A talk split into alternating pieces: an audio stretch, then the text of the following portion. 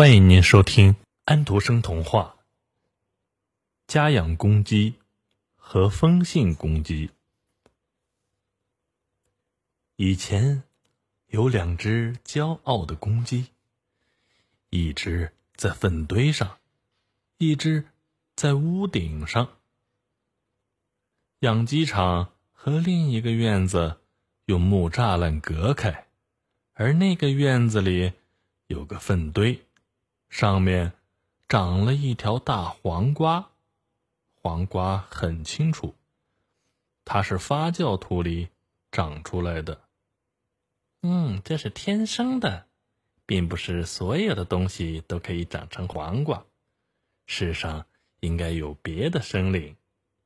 黄瓜心里说：“我看见木栏上那只公鸡，比风信公鸡更有意义。风信公鸡满身铜绿，家养的公鸡才是公鸡。我若是被它吃了，也算是幸福的死吧。”夜里，天气太坏了，公鸡们无处藏身。木兰被吹倒了，屋瓦掉下了，但是风信公鸡却站在那里不肯转一下。他是不中用，然而他年轻且头脑清醒，天生老成，瞧不起麻雀和燕子之类的小鸟。嗯，这世界糟透了，什么都无聊。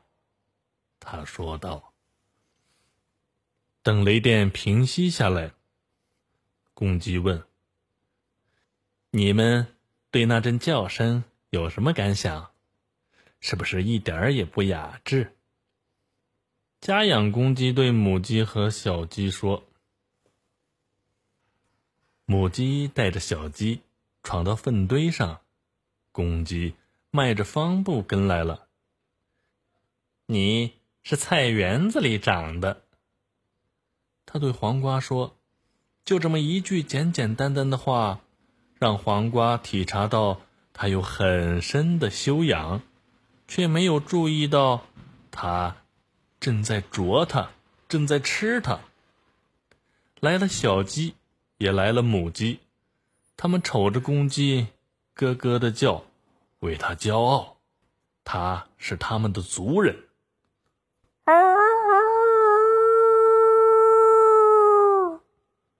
他提了起来。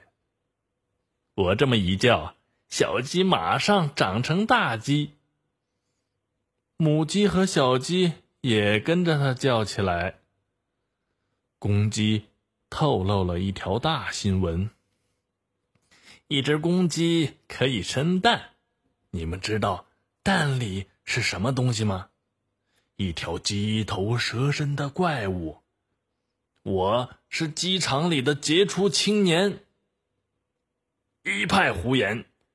风信公鸡心里说：“真无聊，现在我都不愿意站在这儿了。”风信公鸡倒下了，但是他没有压死家养公鸡。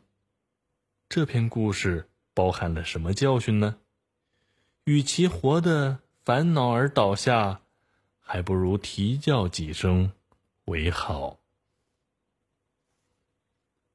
今天的故事就讲完了。